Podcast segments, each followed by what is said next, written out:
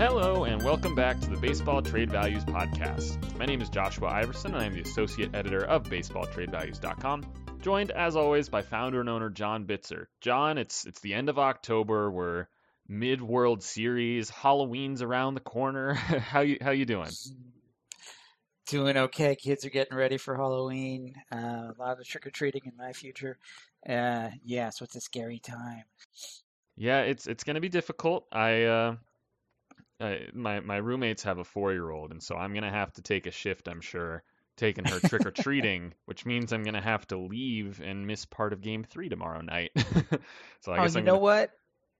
I you could be the guy at the door giving out candy though. I've always wanted to be that person. I I can never get to be that person though, but I've always wanted to be. So being that person's a little less fun when you have three crazy dogs and two cats to try and keep from going outside every time you open up the door and keep yeah. from scaring away the children with their barking and so it's kind of a lose lose.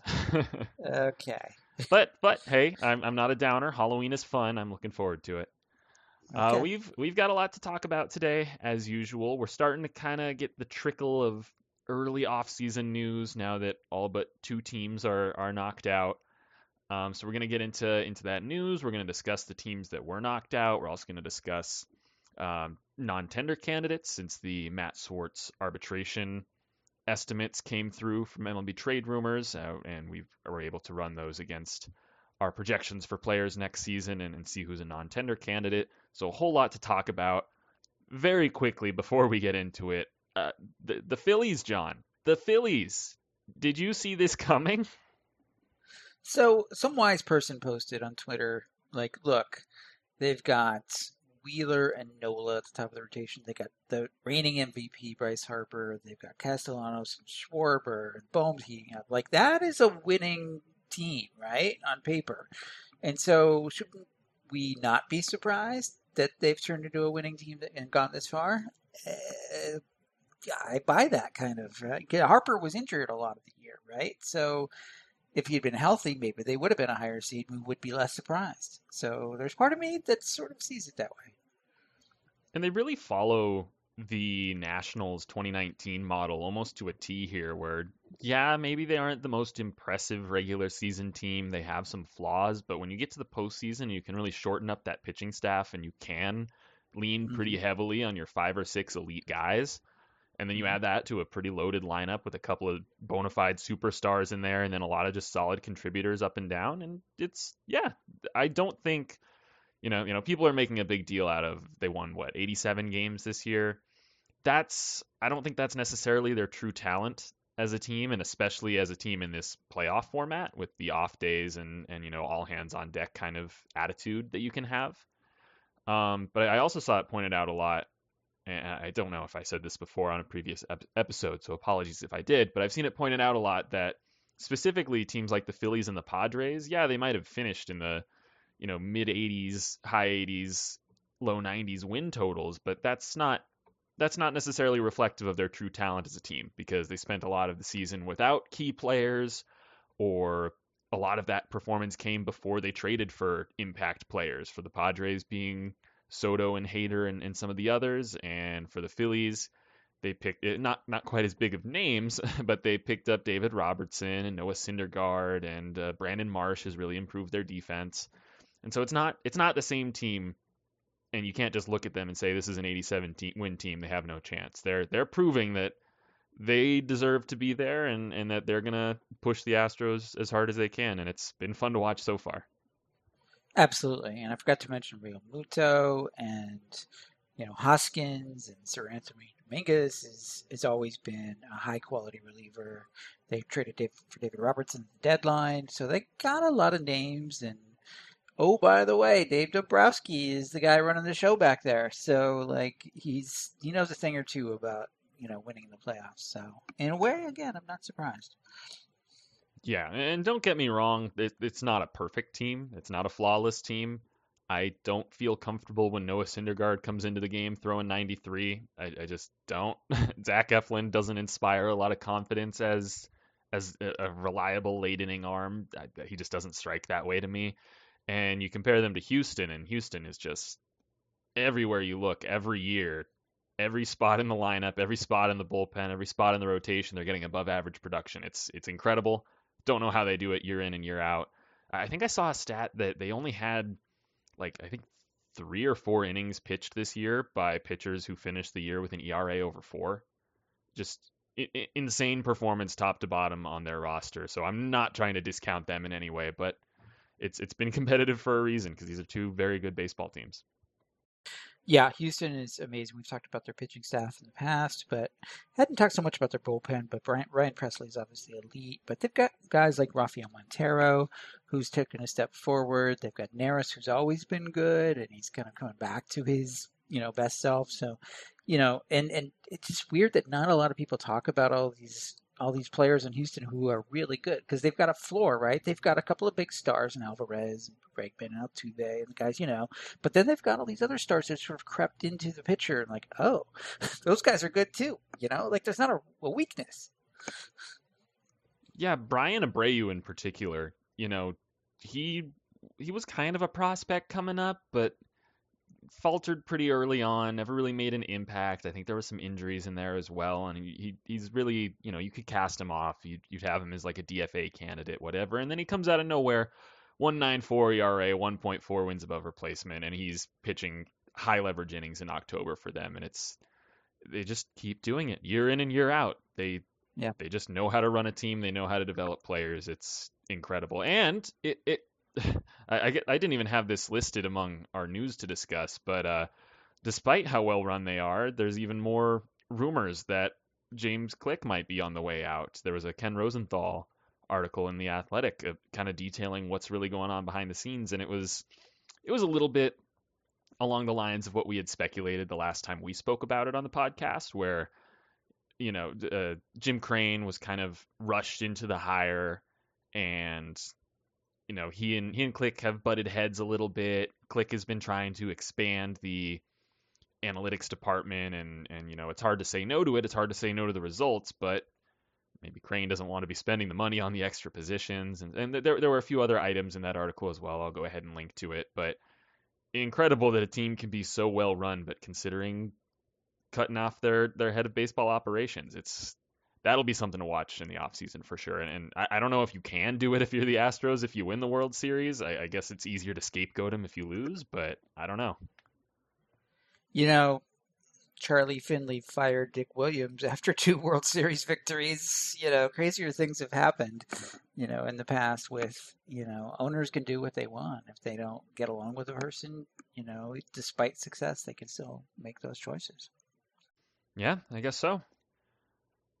All right, pivoting to a a different front office move, but but kind of equally surprising to be honest. Uh, so David Stearns has stepped down as the Brewers' president of baseball operations. Now that this isn't him leaving the team, this isn't him looking for other opportunities with other organizations. In fact, he's reportedly said that he's he's staying put for now, not going anywhere. Um, but he's going to be remain remaining with the Brewers in an advisory capacity, and this just kind of kind of came out of nowhere. Uh, he cited, you know, he, he wasn't fully into it. He, he was kind of torn between his family and the job, and he wanted to, to take a step back. And, and I think he, he was quoted as saying something along the lines of, you know, this isn't a job you can kind of half-ass, for for lack of a better uh, word there. Um, you, you can't be divided. You have to give it your full attention day in and day out. Otherwise, you're not doing the best job you can do at it. And so he's stepping aside. Uh, Matt Arnold is taking over. The general manager, uh, previous general manager of the Brewers, is taking over as the head of baseball ops, and he's a very well respected baseball executive as well. So it's it's it, it's not like we're handing the reins over to some rookie and, and things are going to be a mess in Milwaukee going forward. But Stearns is one of the more highly regarded executives in the game, and there's been long speculation about will the Mets poach him or will he go to some other larger franchise that, you know, maybe has more budget to work with than the Brewers do and they can really let him run wild. Um, as of right now, it doesn't seem like it's happening. Still plenty of speculation, especially with this move, but for right now at least it seems like he's actually just taking a back seat. We'll see if that changes at all though. But what was what was your reaction to this news? Um, okay, so he's not even 40 yet, there's no way he's like uh he's not retiring or anything, right? He's going to get another job. This is a move. This is a chess move. And that was my first reaction. He's he, he's fully aware that the Mets have interest in giving giving him the top job over there. He might be interested in the Astros top job if, as we just said, you know, Click ends up going out the door because he came from the Astros. He knows there is interest in him as an executive. So he's decided that he's probably going to take one of these jobs as soon as he legally can. So um, he, he, when you're in the top job of a baseball operations department, you're making decisions that have long-term implications, right? So if he's only under contract through 2023 and he's making trades or free agent signings that have longer-term sort of length uh, in teams of in terms of teams of, uh, terms of control, um, you can't really do that. And and if if you know you're out the door after the year, you're not really making, you're not really uh, doing your best to kind of make sure you have the best interests at heart within the team. And so he's doing the noble thing and stepping down because he knows he would probably leave at the end of his contract in 2023. So he's not the right person to be making decisions that impact 2024 and so on. So that's the noble thing to do on the one hand. The other thing to do is acknowledge reality, and saying, "Yeah, I'm going to be out after that." So, having said that, because he's still under contract, he's got to stay with the team in some form. So that's the advisory capacity, which is really just sort of, you know, um, you know, some way of saying, "Yes, I'm still under contract." Now, from here on, it's just a matter of timing. It's a matter of do the other teams that want him wait until his contract expires, or do they work something out with Mark Attanasio, the Brewers owner? Um, and that's, I think, the name of the game right now. Um, whenever someone says, "Yeah, I'm leaving to spend more time with my family," your BS indicator, your BS detector should go up because it's never true. They're just making a move to make another move, and I think that's that's what's happening here. Yeah, I don't mean to get too speculative or conspiratorial or anything like that, but I mean, you can you could see the issues with the optics of you know, the, the Brewers are at kind of we talked about it last episode. They're at a weird spot. They're they're at kind of a tipping point here. They got to pick a direction.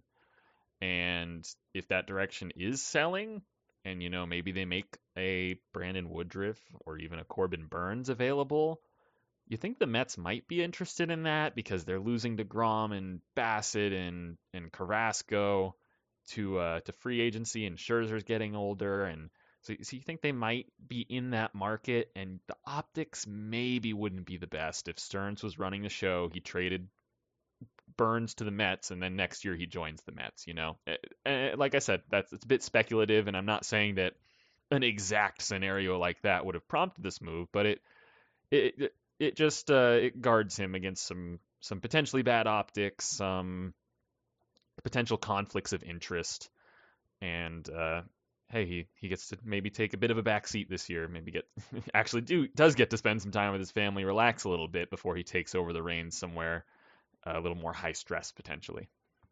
Yeah, although that's not new to the Mets. Remember when they hired Brodie Van Wagenen as their GM, who was an agent who then ended up signing and trading for some of his former clients. You know, so which you know raised an eyebrow or two. Um, and most of those moves did not work out, which is why he's no longer the GM. Um, so it can happen, but it is embarrassing, and the optics are not great. To your point, but anyway, I think he's playing things the right way, making the right chess moves, and we'll see what happens.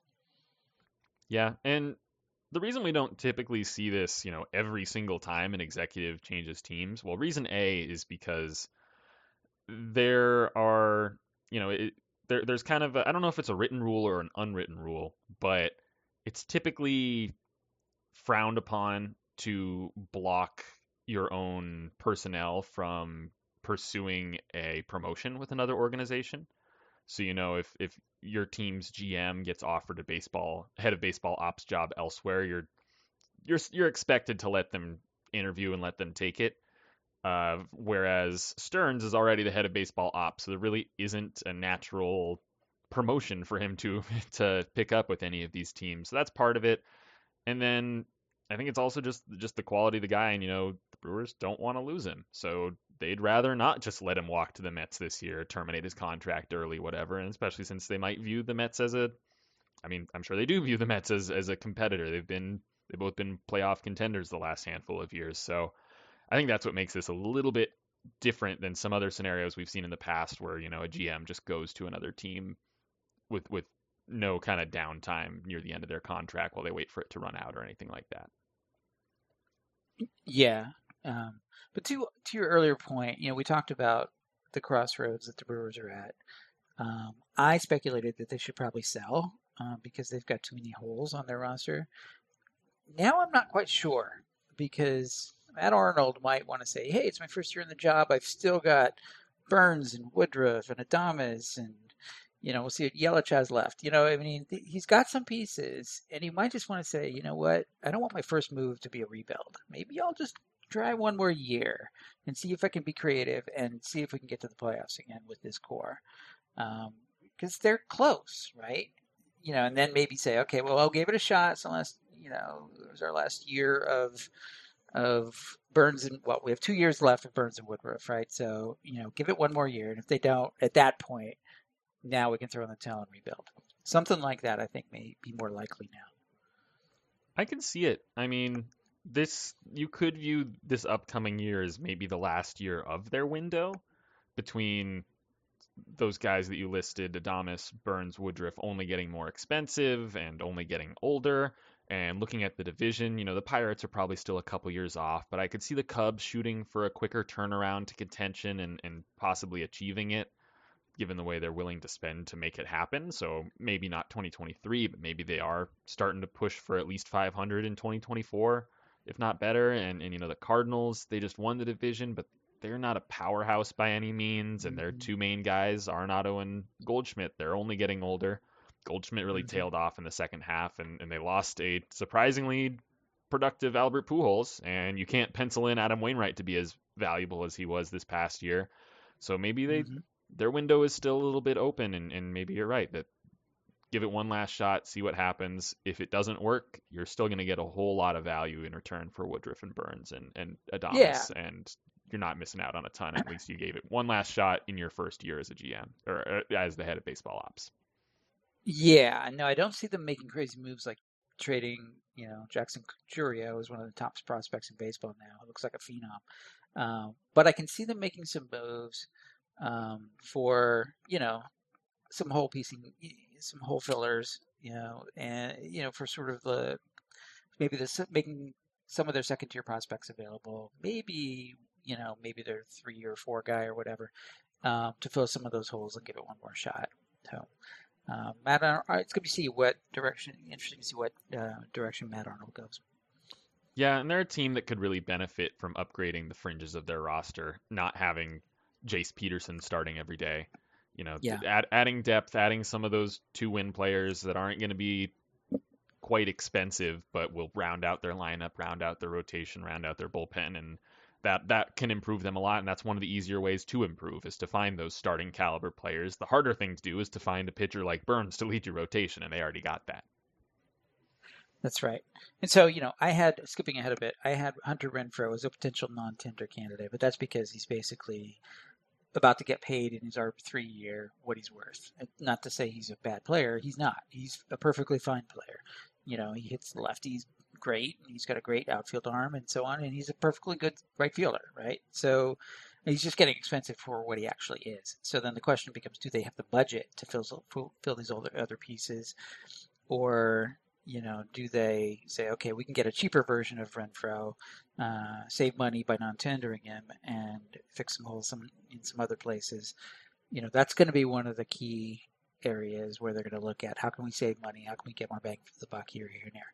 Now, having said that, all the teams try to do that every time. So, uh, but with Arnold in his window, while he can, he's going to be very creative in trying to do that. Yeah, seems pretty likely. Okay, moving on to some other news. Just very quick hits here. Uh, the Royals hired Matt Quatraro. This this name's always going to be difficult for me to say. Quatraro as their manager. The Rangers, somewhat surprisingly, hired Bruce Bochy as their manager. He comes out of I don't know if it was ever announced as a retirement, but uh, he'd been away from baseball for a few years, uh, at least away from managing for a few years, but now he'll be leading the Rangers. And the Marlins hired Skip Schumaker. So these were these are three names that have been kind of they've been bandied about quite a bit the last handful of years for managerial openings. You know, speculation about Bochy to the Padres, I remember. Schumaker's always been seen as a future manager. Quatraro, same deal. He gets interviews every single year. Not a whole lot for me to really add here, other than I, I guess you can maybe. Uh, the one of these that maybe stands out the most is the Rangers with Bochy uh, just because he's such a big name and how much turnover they've had in that organization in the last year, year and a half, and they're clearly pushing to contend, and they think he's a guy who can get them there. So that's pretty interesting. Uh, but otherwise, I don't know if I have too much to add here. Do you? Yeah, just a little bit. So I just think it sends a signal. Um, Texas has been sending signals that, hey, we're getting ready to contend, folks. You don't hire Bruce Bochy if you're rebuilding, right? You hire him because you want to take the team to the next level. And this is a guy who's been to the top many times, right? So, so that's them sending a signal both to their own team and to the league, saying, "We're serious, folks. We're we're getting there. We're almost ready." And so we got a top flight manager. We've got Seager and Semien, a bunch of other good young talent. So they're coming. Is the signal they're saying. Um, with Quatraro to the Royals, I think it sends a signal that we're getting smarter. So as we know, they fired their last GM, Dayton Moore, um, promoted JJ Picollo, who was the number two guy before, who's you know maybe a little bit younger, maybe a little bit more analytical, and now they go ahead and hire the bench coach from the Rays, or the most analytical team in the league, and the most sort of forward thinking. You know, so the knock on the Royals has been, yeah, they're a little behind the times. Yeah, Dayton Moore was like making decisions more with his heart maybe more than with his head, you know. So now they're using their head, and they're basically saying, okay, we're taking a guy who knows analytics, who knows innovative thinking, to be our manager. So they're getting smarter, um, and so those are the two that that kind of sent signals to me that were clear.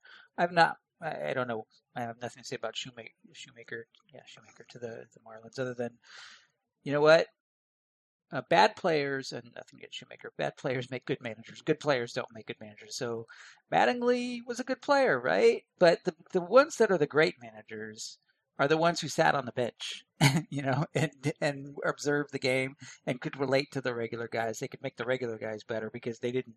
They already knew that the more talented guys were already good. So you don't want a talented guy typically as your manager. You want a bench guy or an ex catcher, or one of those types of guys for your manager, and he fits that mold. Yeah, it's along the lines of, and even with the same organization, it's why Barry Bonds didn't work as a hitting coach for the Marlins. You know, he right. All he did was step in there and hit. It was easy for him. How is he going to teach exactly. people who it isn't as easy for how to hit? He never had to right. run into that problem. Um, and one other note on the Royals, you mentioned the Dayton Moore, JJ Picollo, and we talked about that when it happened, and how you know maybe we shouldn't expect a massive change or anything because Picollo's been his right hand man and he probably does a lot of things similar. On the other hand, there's this move where you go from Mike Matheny, who was kind of stuck in the Stone Ages, and you're going to Quattra- Quatraro. I, I always want to put an R before the T. Quattraro, who, as you say, he's the Rays bench coach, probably very forward thinking, going to be listening to the front office for, for most of his decisions, probably. And so that is a big change, a big leap forward, whereas the Moore to Picollo might not have been. Yep, exactly. Cool. Um, up next, I did briefly allude to it earlier, but the Cardinals re-signed Adam Wainwright. Uh, it'll be a one-year, $17.5 million deal. 10 million of it deferred. I'm going to go ahead and pull up his numbers, but off the top of my head, I would uh, I would gauge that we'd have the model would have that as a bit of an overpay. Uh, the deferral helps. The deferral helps it out certainly yeah. because that future uh, future uh, future dollars are worth less than present day dollars. That's just time value of money, basic economic concept. Um, but this is also, you know, them making sure they retain their guy. It, we saw them do the exact same thing last offseason when they re-signed Molina and Pujols, where they gave them a little bit more than we expected, a little bit more than they probably would have gotten on the open market for for just being them, but you know they made sure they kept their guys, and you know what's a couple million dollars on the fringes here, especially given how productive Wainwright was this last year. I don't I don't expect it to repeat in any way. He's 40 now, and and it's easy to look at his numbers last year and think they were a little bit fluky, but it was still impressive, and they're still, you know, there is a chance he runs it back, and he's worth every penny of that. Uh, looks like we have him at negative 7.7, which isn't the best. That's actually a little bit more underwater than uh, Pujols or Molina was last year, but uh, the the Cardinals have some money. I don't think this is going to really cost them, and, and, they get to keep their guy. So no real yeah. complaints from me. And the and the main reason is because he's getting older. He's going to be he's already 41. I think he's already 41. Um, and there's just not a lot of precedent, you know, uh, for successful guys over their 40s. You can think of Rich Hill, you know, Bartolo Colon, and there's not much else, right? But then you think back to the old days of guys in the off season, you know, smoking cigars and drinking and not really staying in shape. Right now it's different. Everybody stays in shape and they last longer. I don't say everybody, but guys have learned to be smarter about how they treat their bodies, and so sometimes those aging curves are small sample sizes. And you know the old days are gone, so they're not drinking martinis anymore. They're working out, right? So maybe the aging curve thing based on the data we have, you know, could be stepped up a little bit. But then that would mean that every 41 year old could still pitch in the majors, which is not the case. So you're going to get a little bit of an outlier here and there, and he's one of them. Yeah, and there is a there is a benefit to certainty early in the off season, right? Where they know he'll be locked. They know they can pencil him into the rotation, and that means I'm pretty sure I, I can pull it up on roster resource. But yeah, it, they have a full rotation now. If if they if they needed to go into the year with the current rotation, they can. They have Wainwright, Mikolas, Montgomery, Matz, and Flaherty. And you know, you you probably want to upgrade over one of those last two guys. Steven Matz was pretty rough for them last year. Jack Flaherty isn't the guy he used to be, and he's had trouble staying healthy. Uh, but at, if everything else goes wrong in your off season, or if you need to prioritize other positions of need, uh, you, you can run into the uh, you can run into next season with the five man rotation here set. I'm not saying well, going yeah. to, but you at least have that kind of safety locked in early, and you can you don't have to worry about that the rest of the off season.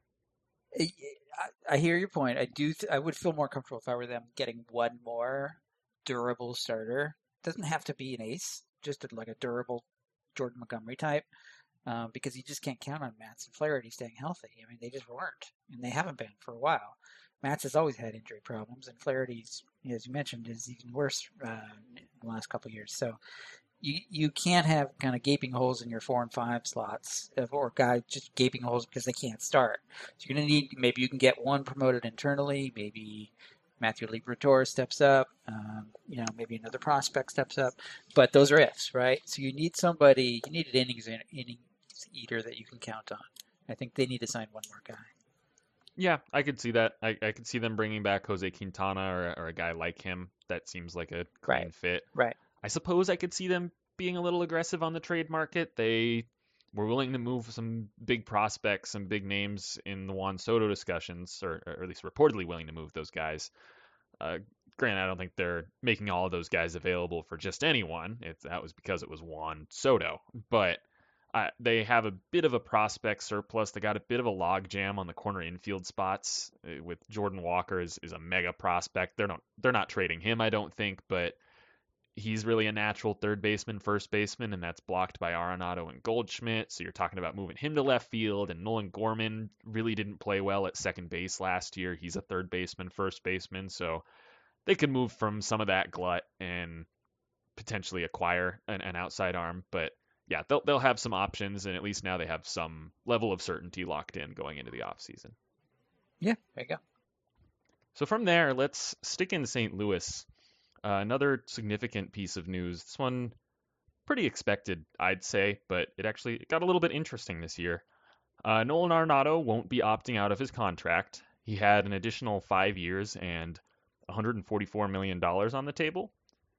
That's a lot of money.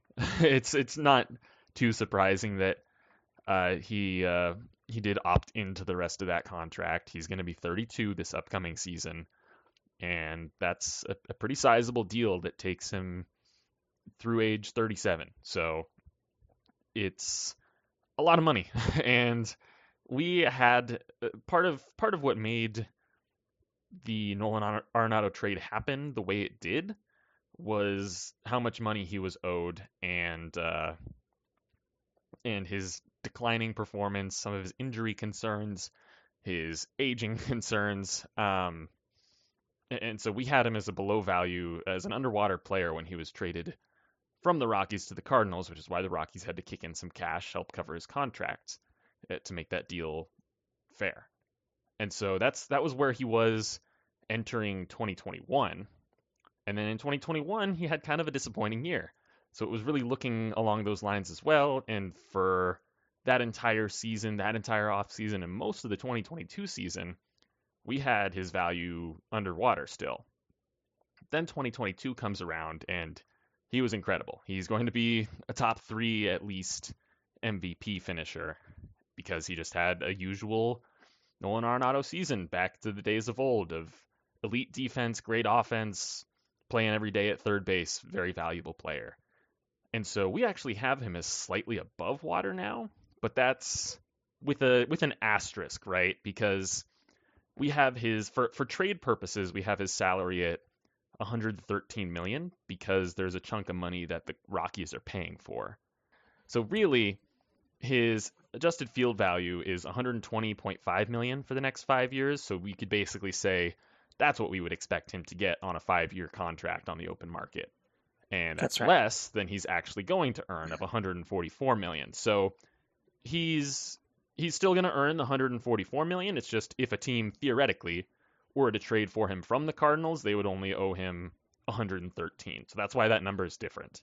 Um, and that's exactly. why he has a positive trade value.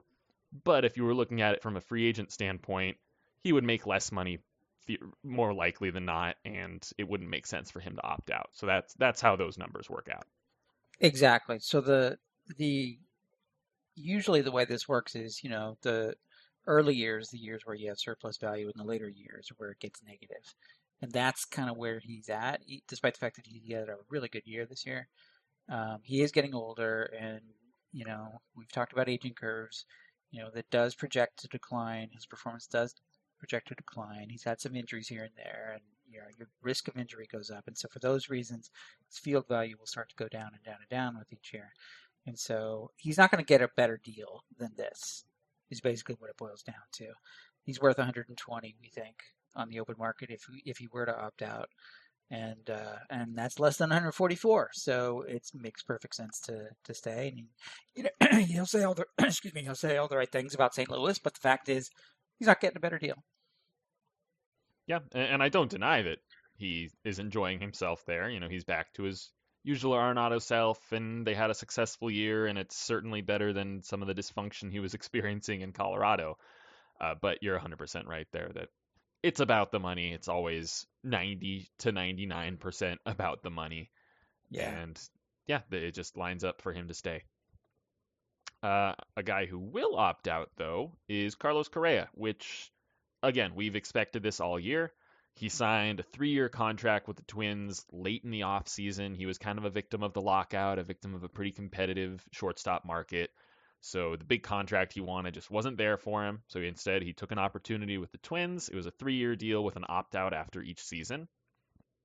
And this was kind of always the plan. You know, the additional years on the deal were there in case Correa underperformed or was injured or whatever happened that he didn't look like he was going to receive the big 200 or 300 million dollar contract he wants this offseason.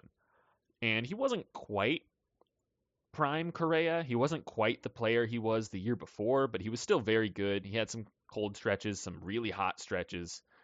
Uh, he finished the year with a very Carlos Correa looking stat line. So there there was some questions, you know, his his defense didn't grade out as well as it typically did, and maybe not quite as much power, and he still missed a handful of games, which is pretty typical for him. So I don't know if he's quite looking at the 300 million number. I, I don't think he is, but he's certainly looking at a sizable contract, and that's going to be at age 27. It's going to be a long-term deal. It's going to be much better than the remaining two years at, at 35 apiece that he had um, on the Twins deal. So makes all the sense in the world for him to opt out. Uh, reportedly, the Twins are trying to work with him, trying to get him to stay. I don't know if that's going to happen. but we're gonna have to wait and see. It just just in general makes makes sense here. Not a whole lot to uh, to contend here. Yeah, to the surprise of no one, we all knew that Minnesota was kind of a way station for him. You're like, okay, all right, I'll give it a year. You know, pay me thirty-five million or whatever. You know, and then you know, no one's surprised that he's opted out. So on paper, he's he's worth forty-two uh, next year and around forty the year after. He's still in his prime. He's only going to be twenty-eight next year, so he's he's fine. Um, you know, he has had some injury issues in the past, but he's been reasonably healthy the last year or two. So those concerns are a little bit assuaged. Um, so he just wants to get that big fat paycheck that's going to be the main thing, right? You know, the main one that will last him for maybe he doesn't go as far as Lindor to age 37, but maybe like 35. Big chunk of change. Maybe that starts with a two ish, you know, um, because he is worth that. And as I said earlier, the fat part of the contract will be the surplus one. So he wants that one where he's making a, a, a decent chunk of change for several years. So um, you know, this year's free agent class is arguably as strong as last year's, uh, perhaps even more so when you consider you don't have kind of volatile guys like Baez in the market. You have guys like, you know, Trea Turner, who's been very consistent, and now Dansby Swanson, who's been at least consistent as a sort of a, a goodish player, and he, he turned in his best year. So he's uh, on the market. So you've got some competition now. Um, but at the same time, Alexander Bogaerts is probably going to opt out, so there's a big there's a big name there. So he's still got some competition. Um, I get the sense though that he also wants to play, you know, in the limelight a little bit more. He's a limelight kind of guy. You see him on MLB Network. He likes the, he likes the the trappings of media attention, and you're not to really get that in Minneapolis. so I can see him in a big market. Yeah, and I honestly think it's a much larger factor because because obviously the the market is crowded with with top flight free agent shortstops once again and, and you could go down the list and do compare A versus B, you know, okay, Seager was the top guy last off season. Is he better or worse than Turner? Blah blah blah. You you can go down the line and try and compare that, but I think that's splitting hairs. I think it's a much bigger factor that there's gonna be a full off season. There's not gonna be weird lockout mumbo jumbo messing things up and everybody scrambling to find a team and find their players in the last two weeks before the season starts and that I think that more than the crowded shortstop market is what hurt him last year because yeah. if if you're a good player there's going to be a team that needs you and that and that's going to pay you the money you know that's there's going to be a team that likes him more than they like Swanson and pays up for it because it's kind of a game of musical chairs you know all these teams are going to need a shortstop and supply and demand. so I, I, think the the long off season is a really or the, the normal off season, I guess I should say, is a really big factor here to allow him to take his time, find his deal, find his fit, and allow the teams to do the same thing, find out how he is going to fit into their budget, into their roster construction, etc. Yeah, well said. Uh, the lockout was a big, big issue for him. Absolutely. All right, I think last piece of news here. Uh, it's another superstar looking for a big contract. It's Rafael Devers in the Red Sox. They've been discussing their extension, and as of most recent reports, there's still a pretty big gap. Um, I'm pretty sure the latest numbers we heard from him or about him was prior to the 2021 season, or excuse me, 2022 season, and it was a very low ball offer that the Red Sox were putting on the table to him. I think a similar report came out at the same time that they were lowballing Xander Bogaerts. It was very clearly like not an actual competitive offer. It was just, hey, we're to throw this out there and see if you bite. This is to be our starting point, kind of a thing. Uh, but now Devers, I believe he's entering his last year of team control. Um, yeah, he's entering his last year of team control. He's going to get a hefty arbitration salary, 16.9 million, uh, projected by Matt Swartz and he's going to want a lot more than that in his in his big contract. He's reportedly looking for something 10 million in 300 or 10 years, 300 million dollars plus. Don't quite know if he's going to get it as a guy who the Red Sox are probably worried about might need to shift to first base DH in a few years. Uh, but the bat is elite. He's a very talented player, and it would be a really tough look for the Red Sox if they traded Betts and they let Bogaerts walk, and they either traded or lost Devers to free agency. That would be a really tough look for one of the financial powerhouses of the league. So I my gut tells me something will get done here. He feels like the guy they keep more so than Bogaerts. It's just a cleaner fit, I think. But if the gap is this large, I mean, things can come together quickly. We only got a year left, and who knows if he's a, a guy who wants to negotiate in season. Uh, probably not the best news for them to be so far apart right now, though. No, but here's the thing. He has all the leverage, right? Because he's about to hit free agency next year. So he can just wait. So he can just tell the Red Sox, you know what? I'm good. I can make 16 million or 17 million this year, and I'm going to wait it out. And the other thing is he's young. He's just finished his age 25 season. He'll be 26 this coming season. So he'll hit free agency at that age, coming into his 27th So he's still very much in his prime and will be for a couple more years. So again, he has all the leverage. So, and I agree with you. You know, for all of the, uh, you know, Chaim Bloom was hired to make the Red Sox more efficient and smarter, and bring the Rays kind of analytical thinking to it. So the anti-Dombrowski, if you will, who's not just sort of wing it, wheeling and dealing and overpaying for for superstars he's the he's the antithesis of that in at least in terms of his reputation and perception by the, by the public. And so if he were to let Devers walk and Bogaerts walk or not walk but not extend Devers and let Bogaerts walk in the same year, it would just sort of reinforce that impression of him as the sort of you know anti-superstar guy. I don't think he wants that. I don't think that's true of him. I think he knows he's working with a bigger budget, and I think he can work something out and so maybe that's a motivation as well on his part to at least keep Devers. I don't think he has any shot at keeping Bogaerts because that train has already left the station, but he does have a shot with Devers, so I think that's where the focus will be. Uh, to your point, he's not going to overpay for him necessarily too much like a Dombrowski would because he is probably going to end up at first in his later years. So they've got to factor that in. And hopefully Devers has, has some give. Hopefully he likes Boston for their sake so that he can get some sort of uh, concession out of him that he's willing to make a deal, but it's going to be pretty close to what he would make as a free agent because at this point he's so close to free agency that that's what he's going to want. So I have no problem with him demanding a big number because he should, and you know it's all part of negotiation, and so it's just a matter of how close he can get to that. If the Boston can make, meet his number, then I think we've got a deal. Yeah, I think I think you can really excuse them if they do let Bogaerts walk. I think that one's really, really defensible. He's not a great defender at shortstop. You figure he'll have to move to second base at some point, even though he very clearly doesn't want to. He very clearly wants to stay as a shortstop. Um, Eh, but moving to second base would just be less value. Plus, they have Trevor Story locked up, and, and we discussed on a previous episode how his defense has been declining and his arm strength has been declining, and he might be a better fit at second base going forward as well. So you don't want both of those guys on your roster. Plus, Bogaerts' offensive profile just doesn't strike me as the type that has a lot of room to fall.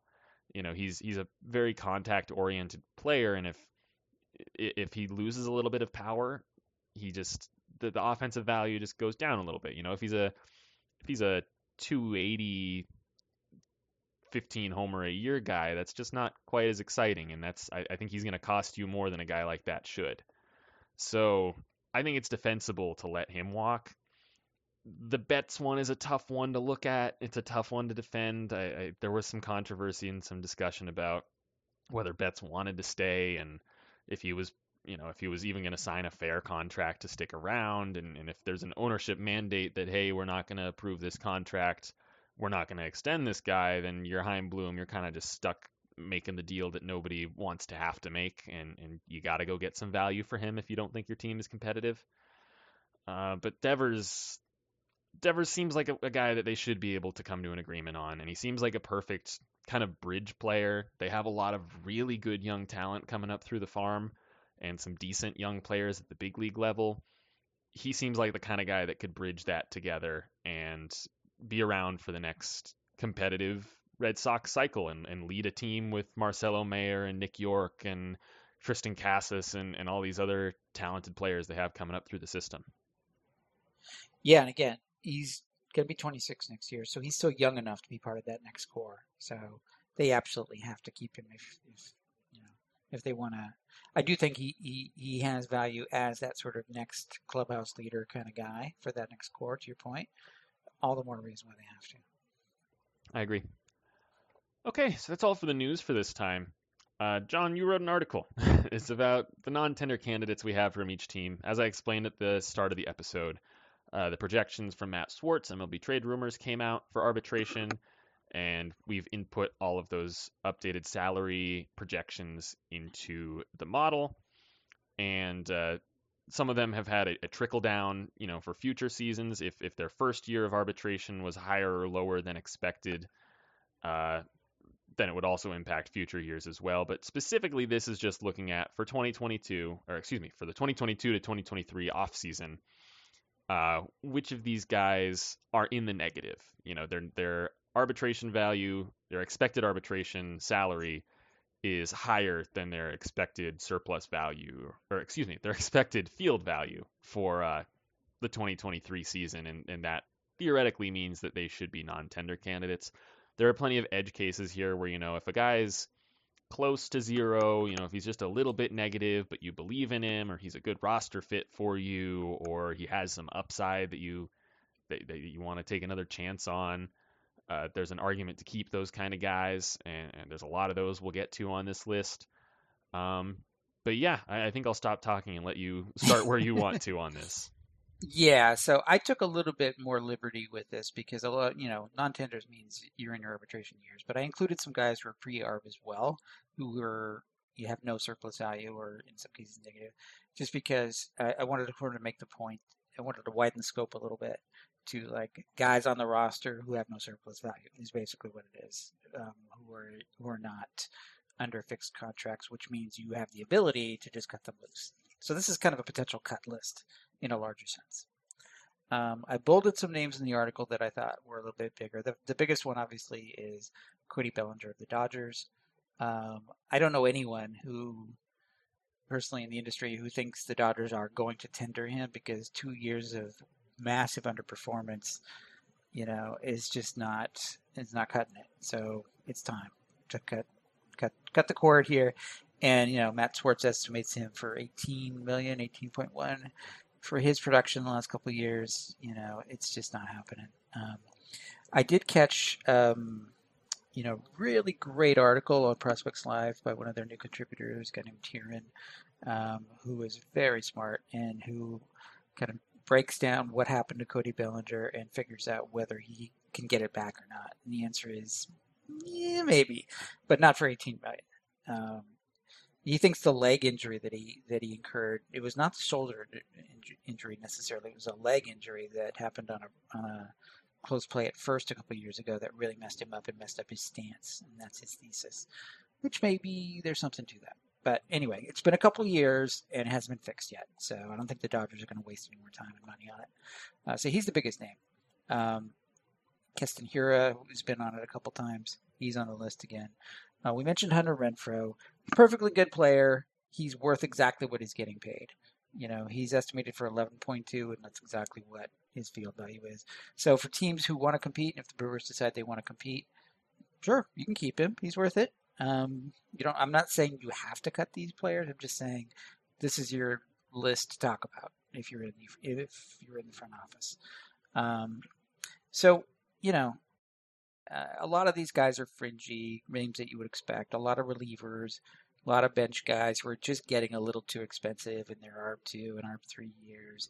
They're just not worth it. There's guys who are, you know, out of options. Guys who used to be prospects but just haven't delivered, like Corbin Martin of the Diamondbacks. Uh, Smith of the Diamondbacks is on this list as well. Uh, another interesting name is Brian Anderson of the Marlins, who has really declined the last couple of years. And it really surprised me to find that we had him at zero. Um, that's kind of brutal. And he was kind of their their guy a couple of years ago. He's kind of stuck stuck with the team through thick and thin. And but he's just getting to the point now where he's getting too expensive for what he delivers. He's he's lost all his trade value. The Marlins unfortunately have a lot of guys that have their field value is below what they are making when you factor in options and other things in position. Joey Wendle's now on the list. Cole Sulser, Tanner Scott, two guys they traded for last offseason are on the list. Jacob Stallings, a catcher that they traded for, was also on the list, coming off a brutally bad year. So some interesting stuff there. Um, I do think it's also there's a couple of guys that have just like it's time to cut the cord. Dominic Smith of the Mets, Victor Robles, of the Nationals just not hitting. Maybe because they can afford to give him playing time. Maybe something will change, but it doesn't look good. Um, you know, guys like that who have just like run out of chances. Uh, Nick Senzel of the Reds. I think it's time to say he's a bust. You know, it's it's a disappointing list to be sure. Um, guys like uh, Brad Keller of the Royals, he's now owed seven million. He's coming off a pretty bad year, replacement level year, and he's never been much of a stuff guy. So the question is, would anybody want him at that price? It's debatable. Uh, Emilio Pagan of the Twins, who kept getting traded a lot, which is which is a, always a red flag, and he's been bad for the last couple of years. He hasn't had a good year since 2019. I think it's time for the Twins to non-tender him. Um, I do have Isaiah Kiner Falefa, uh, Kiner Falefa from the Yankees on here. Uh, he's due to make 6.5, and I don't think it's worth that. He's a light hitting infielder. He's really a utility guy. They've been playing it short. Um, he's just not, according to our model, worth that. Doesn't mean he's a bad player to have on your team. He's just not worth what he's making. Uh, same goes for Lou Trivino of the Yankees, who uh, they, they got from the A's in a trade. He's okay. Maybe not worth 4.2, but he's okay. So there's guys like that who are going to be like borderline calls, depending on your strategy. Do you want them to be, do you want the field value that they have at that price? Or would you rather spend that money elsewhere? That's really the subject of the conversation. Yeah, there's there's kind of two categories here that I'm really interested in. The first one is players who the team just recently traded for, and it kind of goes into that sunk cost fallacy idea, you know, where the A's just traded for Cristian Pache, and he's a non-tender candidate already, and he's one of those pre-arb types that you called on, and it seems pretty likely they'll hang on to him because it's not like they have a much better use for the roster spot right now. Uh, but as you explained, he he'll be DFA'd next year if he doesn't put it together. That seems pretty likely. It's hard to see him. He's out of options. It's hard to see him sticking on the roster. Uh, but looking, continuing down this list, you know, the Blue Jays with Raimel Tapia, the Brewers, you mentioned Hunter Renfroe, but also Matt Bush, who they traded for at the deadline. Uh, they're, they're, listed as non-tender candidates. Uh, scrolling down more, we're looking at the Mariners, Abraham Toro. They traded for him uh, last season. The Marlins have a bunch of these guys: Tanner Scott, Jacob Stallings, Cole Sulser, Joey Wendle. Um, scrolling, scrolling. The Nationals with Luke Voit. The Padres with Jorge Alfaro. The Ray, well, uh, that, that, we'll get to the Rays in a second, I think. Um, let's see, the Rockies with Nelson Lamet. That one's a little bit different. The Tigers with Austin Meadows. That's really interesting. The Twins with Emilio Pagan. And then the Yankees you mentioned with Kiner Falefa and with Trivino. And especially interesting within that group to me are looking at Emilio Pagan and uh, who's the other one? Uh, Jorge Alfaro, where these players had we, we had them as non-tender candidates when the teams traded for them. So it kind of adds this other element of, you know, we already kind of thought they were they weren't worth as much as they were mm-hmm. being paid and the team went out of their way to go ahead and and pay them that full amount. But now it's that salary is increasing even more and they didn't have the greatest of seasons, so is it are they going to cut bait? Is it are, are you done with them? And especially interesting to me is Austin Meadows of the Tigers because he did nothing for them this year. And again, it's it's sunk cost fallacy. You know, you you gave up a pretty decent prospect for him in Isaac Paredes, and you know the Tigers don't have a lot going on offensively, and Meadows has historically been a, a solid offensive contributor. He's getting more expensive, but do you do you just bite the bullet? You kind of have to take that gamble on him. I don't know. So th- those guys are all really interesting to me. That that's kind of my first point is these guys who were just traded for. And then there's two teams I want to look at in particular. The first is the Rays. They have a whole bunch of names here. Shawn Armstrong, Yonny Chirinos, Ji-Man Choi, Francisco Mejia, Luis Patino, Colin Poche, Roman Quinn, Luke Raley, Ryan Yarbrough. So my first point on that is there's some really talented names here, some former top prospects. Looking at Mejia and Patino, and Chirinos was uh, previously a, a solid contributor for them. And so those are going to be some tough decisions to make. But also, we talk all the time about how the Rays have so much need for for constant roster turnover, roster churn, since they have so many talented prospects that need to be protected from the Rule Five draft. And so th- th- there's a lot of guys on this list that will be cut specifically to make room for those guys, so they can they can protect their prospects.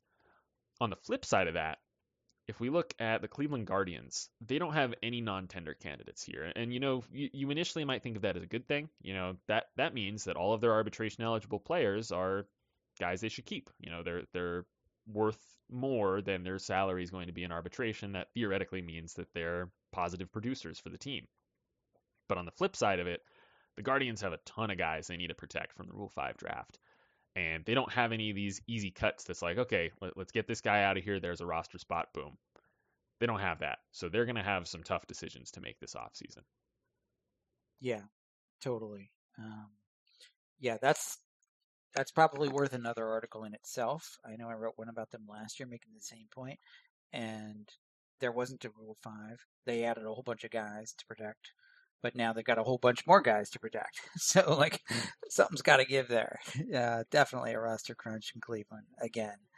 Um, so um, just a couple more sort of observations here. So sometimes, to your point, sometimes we're a year early. I remember when we had Nomar Mazara on this list, and I think he was still with the Rangers at the time, but they ended up giving him one more shot, and then and then they basically dumped him in a trade to the White Sox for a minor prospect, and then he's been a journeyman, been around ever since. So, so you know, our track record on this list has actually been very good. You know, a lot of guys who were obvious ended up getting non-tendered, and some guys we were just a year early on. The guy in the team said, "You know what? There's maybe something else we could try with them." So they give one more chance, but then it doesn't happen. And so, like I make the point here that Dominic Smith should have been non-tendered last year.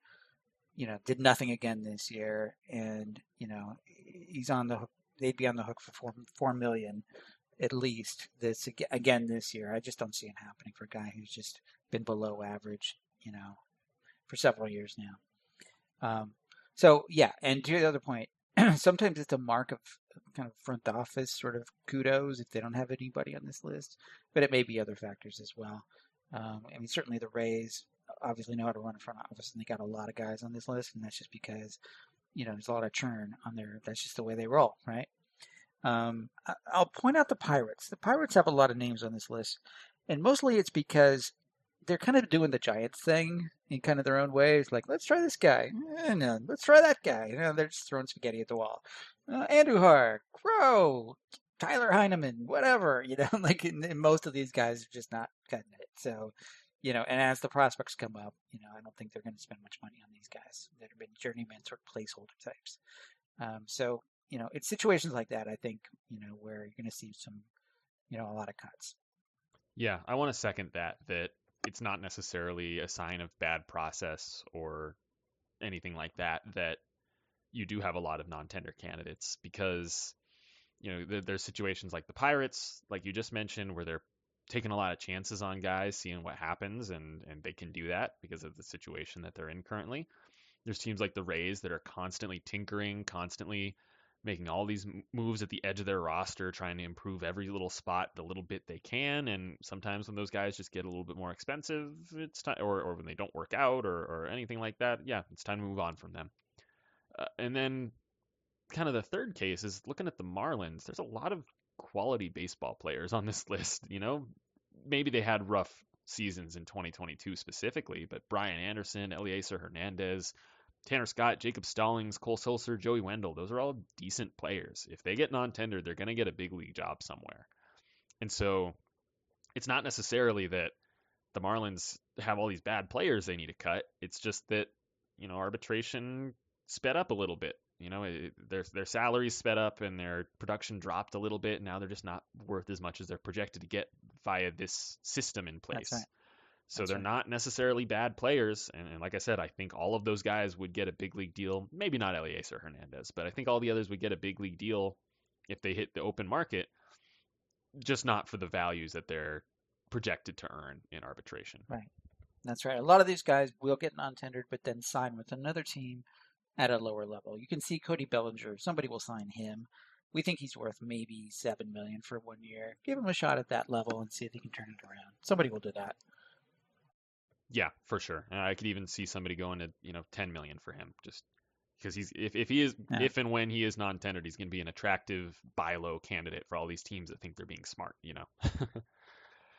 all right. Uh, uh, do you have anything else on the non-tenders before we move on? I mean, and yeah, just to that last point, you could see a rebuilding team like the Nationals or the A's saying, oh, you know, have very low budgets, by the way, saying, okay, we'll give him a shot and maybe flip him at the deadline, right? You know, because if he's a buy low, that's what you're always thinking. From an investment point of view, if we can kind of buy low, you know, get a little bit more value out of him, then flip him at the deadline for a prospect or two. That's a good business decision. So some of these guys will end up in that category too. Yeah, I think so. Okay, uh, we have about a half hour, and we have six teams to talk about. So we're gonna we're gonna move with some haste here. got we got about five minutes a team here. Uh, so we're gonna be running through all the teams that were eliminated in the division series as well as the championship series. We're gonna go ahead. I didn't pick any specific order for these, but it's the first tab I have open. Let's start with the Guardians. So we were just talking about them a little bit. They were the youngest team in baseball they really weren't expected to contend by anybody. Everybody was looking at the White Sox for that division, or maybe the Twins. Nobody really had the Guardians winning it, but they did. They made it all about their different brand of baseball, and they hit for contact, and they get on base, and they don't worry about homers, and, and they're just different than everyone else. And that really wasn't it. and you know they got knocked out by uh, they got knocked out by the Yankees and and the Astros uh, they're they're still playing in the World Series, and the Astros have a very similar contact-heavy approach, but also with power, and it makes them the best team in the game, one of the best teams in the game. So uh, power's good, and the Guardians know that as a as an organization, they know that. Their social media, we can talk about that, but um, it's a very solid team. As I mentioned, it's the youngest team in baseball, and a lot of these guys are still very cheap, and they're going to be around for a handful of years. They have Jose Ramirez locked up now after their uh, extension last offseason. They have Emmanuel Clase on an absolute bargain of a contract. He looks like the best closer in baseball right now. Steven Kwan's a stud. Shane Bieber had a great bounce back year. Andres Gimenez broke out. Triston McKenzie, similar story. They've just got a lot of talent at the big league level, a lot of young talent at the big league level. And as we mentioned, they have a whole lot of it coming up the pipeline. They got Daniel Espino as a stud, George Valera, uh, Bo Naylor is a top young catcher coming up. Brayan Rocchio. All kinds of talent up and down this system. The only problem is they don't have enough spots to put all these talented players. They're going to have to make some moves. Uh, particularly, their infield is going to be very crowded. Um, you could see Amed Rosario being a trade candidate. Probably not moving Gimenez after the season he just had, but Rosario and, and some of their younger middle infielders that haven't made the bigs yet, those are potential trade candidates. Um, but this is a team that has, you know, if they, if they wanted to run a decent budget, like a like a respectable budget comparable to other teams, they would have a ton of budget room right now and a ton of prospects to move from. So they really could seize this opportunity and make their team a lot better this offseason. Yeah, we have a lot of dedicated fans on our site, on our trade boards, and a lot of commenters who are Cleveland Guardians fans, and so they're very active, uh, both in proposing trades and commenting on trades. And you know, get into a lot of very heated discussions. Uh, so, mm. um, so they're very well aware of what's going on and the roster crunch to come and who might be a candidate to go. You know, Tyler Freeman, Nolan Jones, some of these guys that are sort of like, you know, still kind of prospect-ish, but maybe haven't made a name for themselves quite yet. Maybe make room for a couple more guys who need to be added. There's going to be a lot of interesting sort of give and take uh, decisions going on there like that. But I think it's an opportunity for other clubs to sniff around and say, okay, what do you got? you know, and um, especially a club that needs young middle infielders might be interested in Tyler Freeman or Gabriel Arias or somebody like that. Uh, Rosario seems to be a, prop, a, popular name in our trade boards in terms of uh, candidates because he only has one year of control left, maybe two. I'll. Uh, but he was a clubhouse leader, and he really kind of like stepped up this year as kind of one of their main guys. So maybe Cleveland won't want to mess with that. They had a good thing going there, so they've got to think about that. I'm not a big chemistry guy myself, but I think maybe they will think about like how do we fit these pieces together in the most optimal way, not just on a spreadsheet, but also in the clubhouse. So um, it's going to be a lot of decisions. I think they're in a great place though because it's a good problem to have, right?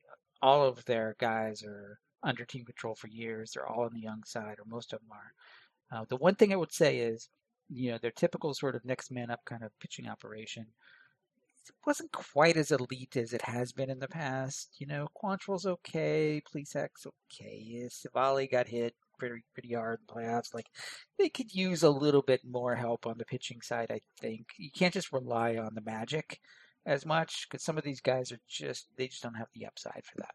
So they need a little help there. Yeah, I, I agree. I've been trying to rack my brain for some potential fits that could make sense. I'm sure there's some obvious ones I'm missing, but first one that's coming to mind is is maybe a smaller deal with the A's. Maybe Seth Brown is available. He can play some corner outfield first base for the Guardians, which is a couple positions of weakness for them, and, and maybe they throw over a, an infield prospect or, or something along those lines. Uh, again, smaller deal, just the first one that comes to mind. Uh, the two teams talked presumably a good amount last offseason about Matt Olson, and it just didn't happen, so they might be familiar there. And uh, Ramon Laureano isn't happening. His value has tanked so much, it doesn't make sense for the A's to sell low on him right now. So um, that that was really the only one that came up off the top of my head. I'm struggling to think of other young outfielders, well, or not young outfielders necessarily, but quality outfielders that would be available this offseason. I, I haven't taken a full look at it yet, so I'm struggling to think of any yeah, of my mind. I think I think with the emergence of Kwan and to some degree Oscar Gonzalez, you know, they're not struggling as much for upfield help as they used to be. Um, like, yeah, maybe they could, but, but, you know, maybe one more guy, but you know, they've they they're okay there. Um, I do think they need to fill a hole in catcher. They're losing Austin Hedges, and catcher has been a weak spot for them anyway. So lots of rumors about them being interested in Sean Murphy or Danny Jansen. Danny Jansen will be the cheaper of the two, but he only has two years of control. Doesn't stay healthy a lot, and uh, so you get what you pay for. Basically, Murphy I think would be a better fit, but he's obviously going to cost them a lot more, and that's always debated on our trade boards. So, but something like that I can see happening as well. Yeah, then it's just a question of, you know, do they do they want to spend their resources to go out and get a Murphy, or are they just gonna uh, would they maybe prefer the cheaper option in Jansen and use him as kind of a bridge to Bo Naylor because I do know they like him a lot behind the plate. So, yeah, yeah th- that's a good call though. That catcher probably should be their priority. All right, well, expect more about the Guardians in the future. I think John needs to is going to revisit his Guardians article from last year now that uh, they didn't do anything to solve the problem, and the problem has only gotten worse. Uh, moving on to the next team, the Los Angeles Dodgers. Who would have thought they would be bounced this this early in the playoffs? They got knocked out by the Padres, who won like 20 less games than they did. Um, there's not a whole lot to. I mean, there's a whole lot to talk about here. Don't get me wrong. The the, the Dodgers have some interesting questions heading into this offseason. They're losing Clayton Kershaw to free agency potentially. Same with uh, Trea Turner. Justin Turner, I, I, believe, is a free agent as well, and he's only getting older. Um, so they, they are losing some key players, but they're just such an impressive organization. They have so much talent still within the organization, even if those guys all walk and, and they don't resign any of them. You know, they, they have a decent enough lineup if you're starting with Mookie Betts and Freddie Freeman. That that's a pretty solid start there. Not to mention Will Smith and, and Max Muncy and some of the other names they still have there. Um, but it's it's pretty clear this offseason, maybe more so than some previous off seasons, that they have some needs. They're we mentioned that they're going to be non-tendering Cody Bellinger most likely, and so they'll they could really use some outfield stability. Their rotation could use some help. They're a team that usually likes to have seven or eight guys that are ready to go, and right now they don't quite have that. They've had some injury questions really up and down the whole rotation. Um, so they're going to have some work to do. You know, they lost uh, Walker Buehler to injury, and Tony Gonsolin was hurt in the latter half of the season. Dustin May just got back. What are you expecting from him workload wise? You know, so they have, I think, more questions than we typically see from them. Last off season, it was all right, stand pat, and whoops, Freddie Freeman fell into our laps. Cool, we have him now. Uh, this offseason is going to be very different for them. No question. Just looking at roster resource, their starting left fielder right now is projected to be Trayce Thompson. Assuming they non-tender Bellinger, I don't know who their center fielder is. You know, James Outman. you know, there's there's some holes there. Uh, they're losing Trea Turner, so are they going to shift Lux to short? That's what roster resource has right now. I don't think that's set in stone you know put Chris Taylor at second. I mean, you know, obviously those guys are are versatile, um, but you need some bigger names. This is the Dodgers we're talking about. This marquee team. They love big names, so they're gonna they're gonna be in the market for a big name or two or three. Um, I do think they've got some work to do in the rotation as well. Uh, they got Julio Urias back. Gonsolin had a good year. Uh, Dustin May still has some question marks, but you know he just come back from Tommy John, and they we're just sort of working him back slowly, giving him some bullpen work. But assuming he's back to full health, you, you, they're projecting him as a starter, but he's really done it ever in a full year. So you wonder how many in, innings he can take coming off of that. And then they've got Ryan Pepiot and Michael Grove. I mean, these are rookies who are totally unproven. So they're to need at least one, probably two more starters. They'll probably eh, eh, walk and um, eh, Buehler's out, but Clayton Kershaw is kind of their Adam Wainwright, right? He's their guy. As he gets older, they keep re-signing him to another one-year contract and another one-year contract. I don't know how much more he can do, but he's still got it in him, I think, for another year. So I expect him to do that. Um, the the bullpen's okay. Not sure if they need like a a marquee closer. Um, you know, they had Kimbrel, didn't quite work out. Maybe maybe Blake Treinen comes back and plays that role as he has in the past. But you know, there's some there's some question there as well. So across the board, they've got stuff to do. And and they're a little bit in that Met spot as well, where you know there's only so much higher the payroll can go. And Kimbrel's mm-hmm. going to come off the books, and Kershaw mm-hmm. is, but you probably want to bring Kershaw back. And Turner comes off the books, but you might want to bring him back, and he'll cost even more than he did before. Bellinger's coming off, but you're going to need to find a solution for a replacement for him, and that might not be cheap. And then on the prospect side of things, they they're kind of low in that range that we usually see teams like them trade. You know, they they have a handful of guys in the four million to seven million range, and they got Pepiot at eleven point nine, but you might want him as rotation depth. Uh, they've got Gavin Stone, who they just drafted at 19.7. You're probably not moving him right after you drafted him. You probably drafted him because you really like him. Andy Pages, they've hung on to for a while. Same with Miguel Vargas. Uh, they're both at about 25. Uh, and we can lump Michael Busch in there as well at 27. Those are guys that they've hung on to. And typically with the Dodgers, that means that they really believe in them and they don't want to trade them. They think they're going to be the next wave of big league contributors. Um, and then you get to to Bobby Miller, who is very highly regarded in the organization. I don't think they want to trade him. And then you get to the Diego Cartaya question, where he's their best prospect, their most valuable, Uh, but they already have Will Smith at that position in the majors. And so, how do they want to work that out? Or are they really going to trade a player as a prospect as highly regarded as Cartaya? And if so, what are they getting back for him? Is that the headliner of a Bryan Reynolds trade? I don't think so, because the Pirates have plenty at catcher in their organization as well. So a lot of questions on both ends of it. You know, they can't necessarily just spend to solve all of their problems, but they also don't really have the type of prospects to trade that they have in years past that could solve their problems that way. So it's going to be they're going to have to thread the needle a little bit. Yeah, I mean, I could see them bringing up Bobby Miller. He's pretty close, but again, he's unproven, just like the other guys I mentioned are. So they're probably just going to spend a little time kind of working those guys in in spring training, early part of the year, seeing who sticks, you know, but they can't count on them is the point. So they're going to have to go with reliable free agent types. They're going to have to spend some money, I think. To your point, they just don't have quite the, the prospect depth that, to bring up.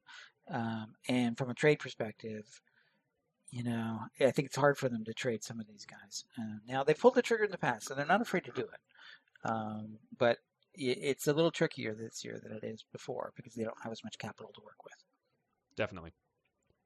All right, moving on to the next team, the Seattle Mariners. They finally did it, finally broke the playoff drought. Happy for them. They played a ridiculous game to the game three of their ALDS just went went it was two games long and scoreless the whole way until Jeremy Pena broke their hearts.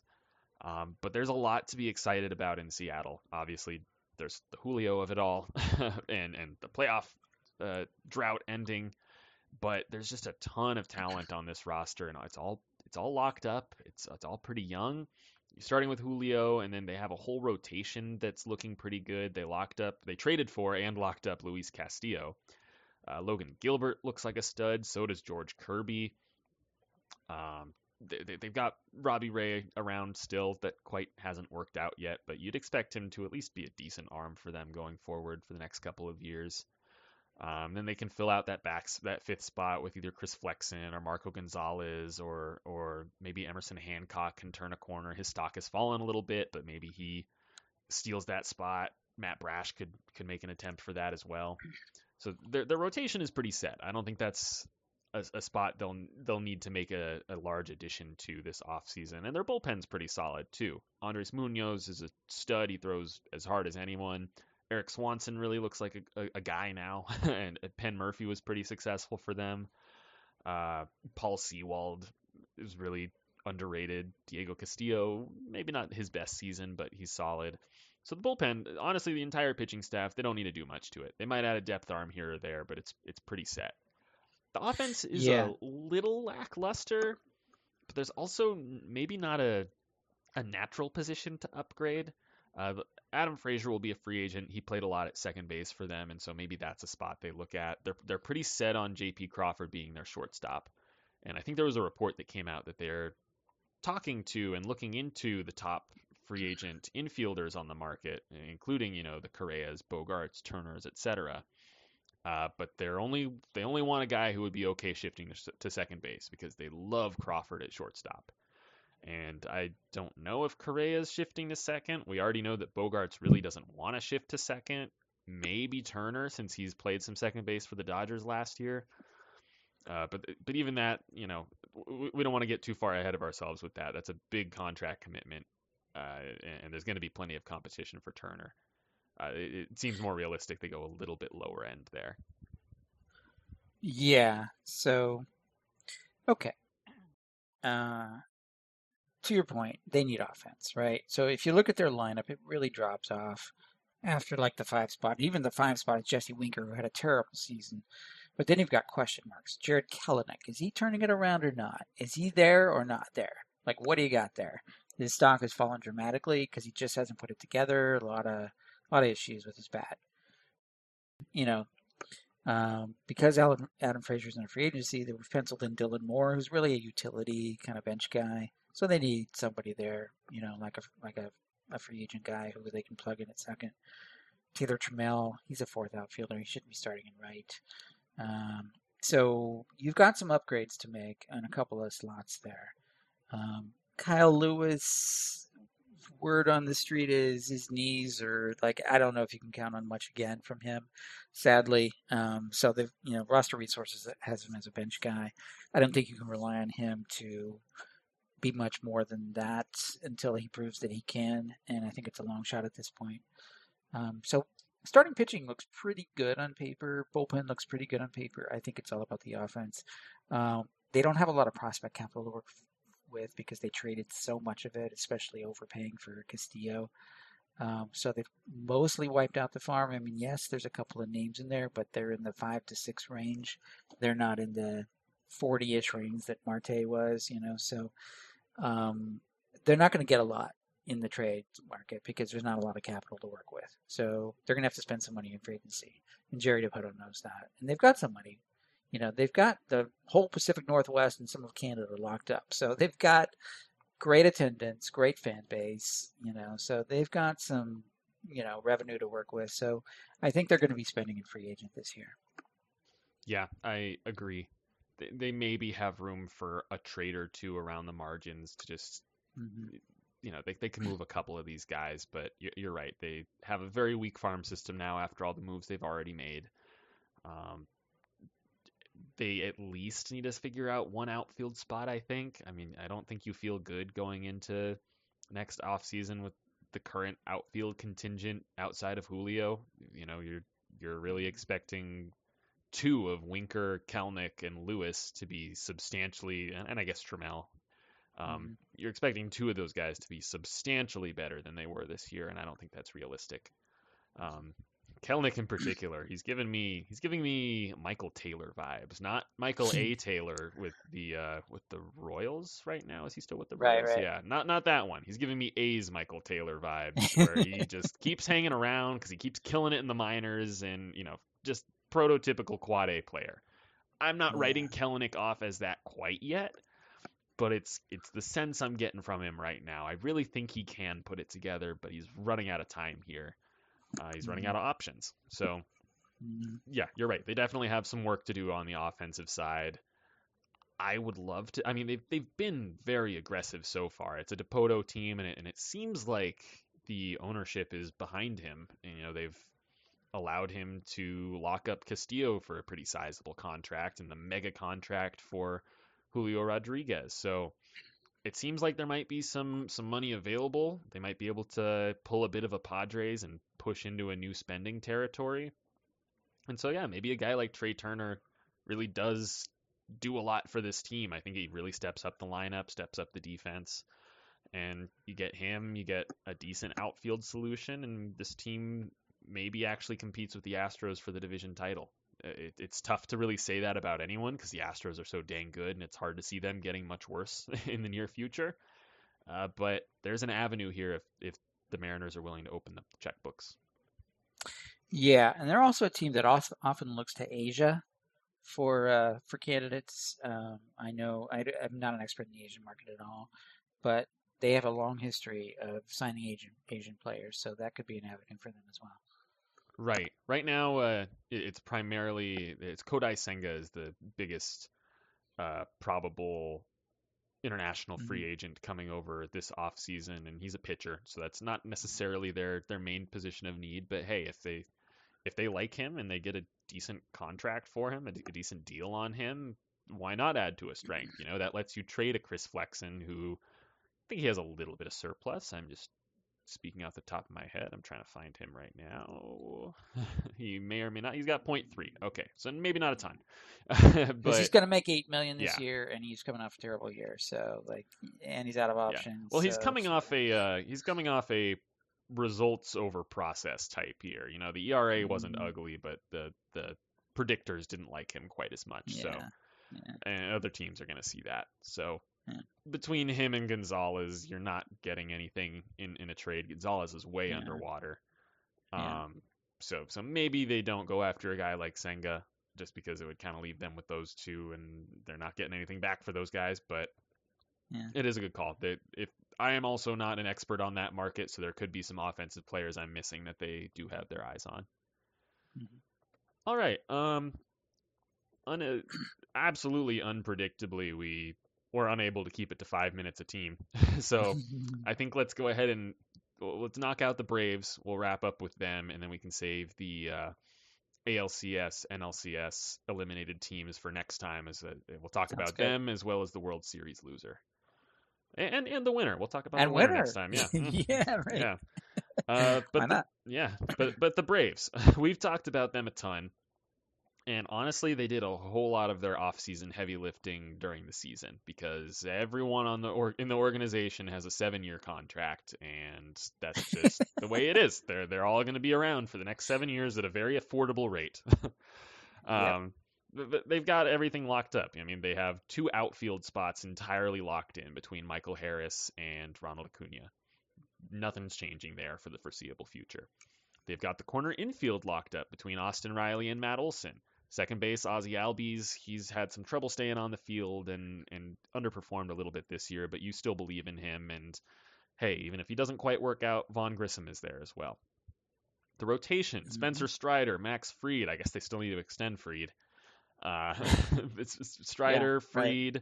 Kyle Wright broke out this year you, you got to see what you have with Ian Anderson. His stock is falling pretty rapidly here. Um, but they've got the start of a strong rotation. They just extended Charlie Morton as well. So they don't have a whole lot of work to do there other than if they do look into locking up Max Fried. So really the only thing you're looking at here is shortstop because Dansby Swanson is a free agent. Oh, and I guess I should mention their bullpen. It's it's pretty solid, and they just traded for Raisel Iglesias, and he was very good for them down the stretch, and he's locked up for a few years. So not a whole lot of movement needs to happen in that bullpen. But shortstop is the question. Are they also handing Dansby the contract that he wants, or does he go elsewhere? If so, are they in the market for a high end shortstop? Do they see if Vaughn Grissom can handle the position? It doesn't seem like he's he's really a long term answer at shortstop, so they gotta find one right. somewhere.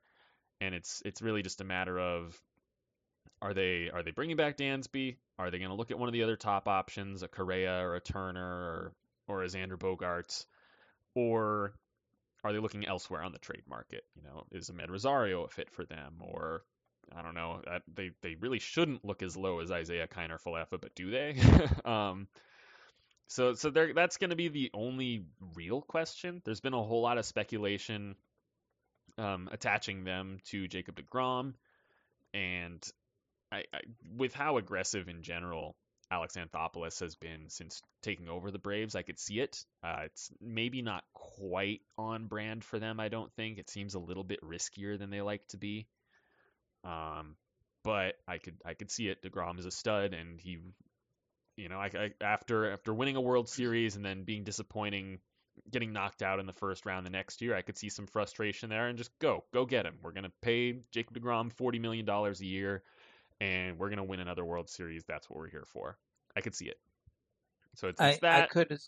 Yep. Uh, go for it. I was just gonna say it's that and and potentially another outfield spot. Yeah, I was just going to bring that up. Marcell Ozuna is still penciled in at left field, and he's coming off a dreadful year, and obviously the off-field baggage as well is not pleasant. So his contract is deeply underwater for a number of reasons, and I'm sure they would love to get out of it. Maybe you can speculate that they could do like a bad contract swap. Um, one of our our trade posters posted, you know, uh, Bumgarner for Ozuna, for example, just for rotation depth. I've heard worse ideas, uh, but I'm sure that might be looking into something like that with Ozuna just to kind of clear that spot. The other issue is where does Vaughn Grissom play? If they, assuming they assign assign either you know Dansby or Trea Turner or somebody to play shortstop, where is Vaughn Grissom's position? I've been wondering about that. Like he filled in at second, he seemed fine at second, but with Albies back, is he a shortstop? You alluded to it. I'm not sure he's a shortstop, so he could probably get by, but he's not really a shortstop. Is he a corner outfielder? I don't know what he is. I don't know. He can hit, but I don't know where he plays. so uh, that's you know a little bit of an issue. But maybe you use him to fill that outfield spot. I don't know. Um, some some something going on there. Uh, but other than that, yeah, there's not a lot to do. I mean, looking at their roster and all these guys that they locked up for years and years and years, how smart is that? They've got so much like early surplus value as well out of these you know, guys that they locked up with Riley and Harris and Acuna and Albies, and you know, people are wondering when Grissom's going to get locked up. I don't. I think they need to settle him in first before they do that. But they, you know, even locked up Spencer Strider, which is unusual for a for a young pitcher, uh, because pitchers are riskier. Uh, but yet they felt so good about him that I think, uh, you know, that's what they wanted to do. Um, yeah, there's not much else they can do here other than depth, other than that right field, that outfield spot, other than where does Vaughn Grissom play? Other than that, I think that is a solid team. This is another sort of team where you can say, you know what, it you know the old expression that the playoffs are a crapshoot. You know, this is a good team that could easily have won the World Series again. You could flip that around and say, well, they could have lost the World Series last year. Yeah, that's true too. It's a crapshoot, but they've got the solid team, so there's not much they they really need to do. It's not like you have to say, oh, they need to do this and this to get over the hump. They're there. This is just tweaking at this point. Yeah. Uh, uh, one other position I, I didn't even mention was catcher, where they're also pretty stacked. They have yeah William Contreras had a breakout year, and Travis d'Arnaud has been very productive with the team. Um, I, I think they like what they have there with the two of them, and d'Arnaud hasn't always been the healthiest, and Contreras has been DHing a bit. Uh, he might have seen some time in the outfield too. I, I, can't say for certain off the top of my head. Um, I think they like what they have there, but they could choose to move from that position of strength if they wanted to. Because I'm also looking at, at this team and seeing no farm system to speak of. It's, it's yeah, I was just gonna bring that up. Yeah. It's Grissom. He isn't considered a prospect by our model. He might still make that prospect cut off uh, by you know MLB and, and all the publications. he might still be considered a prospect, but he isn't by our model uh, or by our our mytholo- methodology. That's the word. Mhm. Uh, but after him, it is nothing at all. You know, there's there's Kyle Muller, who again he's in that kind of gray area. Bryce Elder, but those are both guys that are kind of current contributors. And then it's you're looking at whoever this Murphy fella is at 5.6 and Ritchie at 5.6. You got a you got a few arms in the 5 range and then a couple infielders in the 4 3 2 range, but that's it's it. That's it. They they traded for their guys, they graduated their guys. And it's not a horrible it's not a big issue necessarily because as we've been saying repeatedly, they have an entire big league rotation and starting lineup seemingly locked up at the big league level for the next half decade at least. Uh, but it does mean that unless they're trading Grissom, it's going to be hard for them to get a real quality shortstop in a deal, or to get a quality outfielder, or to get you know another strong rotation arm. They're going to need to either spend or they're going to be trading from some other position on the big league roster, or they're going to be settling for a lower level option, which might be fine. They have a strong enough team that they could go into next season with Amed Rosario at shortstop and be just fine. Uh, but it, it, they can't make another Olson trade, is I guess what I'm getting at. No, they can't. They've shot their wad. This is the worst farm system. I shouldn't say worst. The weakest in terms of surplus value of of the entire of all of MLB. You know, their top prospect is six point five. It's Jared Shuster, um, and the rest is fives and fours and threes and twos. So there's nothing. It adds up. The top thirty is only worth seventy one, and that's not even going to get you some of the premier talent. So you take you trade the entire top thirty and not get one player. So it's bad. Um, but uh, on the other hand, I do think they have some money to spend. Um, and you know, one of the reasons why they locked up all these young guys early is because, you know, they're paying, you know, this guy one million and that guy one million. You know, they're going to get more expensive down the line, but right now they're not really costing you much, and they're locked up. So they they've got wiggle room in the budget. So I think they will be in the free agent market one way or another for a shortstop, probably for an outfielder as well, uh, and maybe a depth guy. You know, they're good. Yeah, and the last thing I want to say is is just to make it abundantly clear that their their weak farm system is not an indictment on the team, on the process, on on the organization, development, drafting, etc. It's just the result of a well-run organization actually. It's, you know, they've Absolutely. graduated all of these guys and they've traded away some that you know, maybe weren't as successful and when they traded away some of the right guys, you know, they they traded Cristian Pache granted a little Mhm. bit late, but his value has since dropped to zero as we were mentioning before and, and there's been some other Mhm. guys as well. And you know that we, we I think we talked about this a while ago with the White Sox as well when they had a really impressive young core all at the big leagues at the same time and no farm system to speak of. Well, it's because it's because they did what they're supposed to do with that farm, and since they've been so competitive, they haven't gotten those early draft picks, and that hasn't just because they haven't hit you know some diamond in the rough already from their recent drafts doesn't mean that they can't still do so, and it doesn't mean that they're drafting terribly or anything. It's this is just what happens when you're a good competitive team. Absolutely. And some of these new draft picks, you know, may climb the ladder pretty quickly. Sometimes that happens. They just start off at this level in the fives, let's say, and you know, next thing you know, I mean, I mean, Vaughn Grissom was that way. He was he was in single digits a year ago, and then, you know, then he went up to 11 and 12 and 18 and 20. Now he's at 40, right? So, you know, the more they perform, the more they're going, the higher they're going to go. So that can happen as well. Yeah, same story with Spencer Strider. Yeah, right. Well, all right. That was a fun episode. Do you have anything else to add, either about the Braves or just in general? No, um, I think we're at the point where you know we're getting a lot of activity on the site. A lot of fans of their teams that are obviously there's only two teams left, but so that means 28 other teams are already in like what do we do mode. So a lot of their fans are on our site, which is great. It's been very active lately, so keep it coming, folks. Um, glad to have you, and um, and as the season uh, winds down, with the World Series winding down and the off season officially starting, by the next time we talk, it'll be even more active, I'm sure. Yep.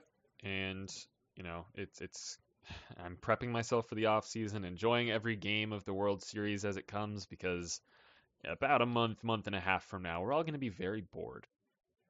but go ahead and, and uh, satiate that boredom by uh, using the simulator, having some fun on the site, uh, speculating about your favorite team, and favorite players, where they're going to end up, and we'll be there along for the ride. Absolutely. Well, all right, that'll do it for this week. Thank you all so much for listening. If you have any comments or questions, feel free to shoot us an email at baseballtradevalues at gmail.com or find us on Twitter at baseballvalues. Also, be sure to subscribe to the podcast so you don't miss an episode. We'll be back in a couple weeks to break down more news and updates. So until then, stay safe and enjoy the rest of the World Series. Thanks, John. Thanks, Josh.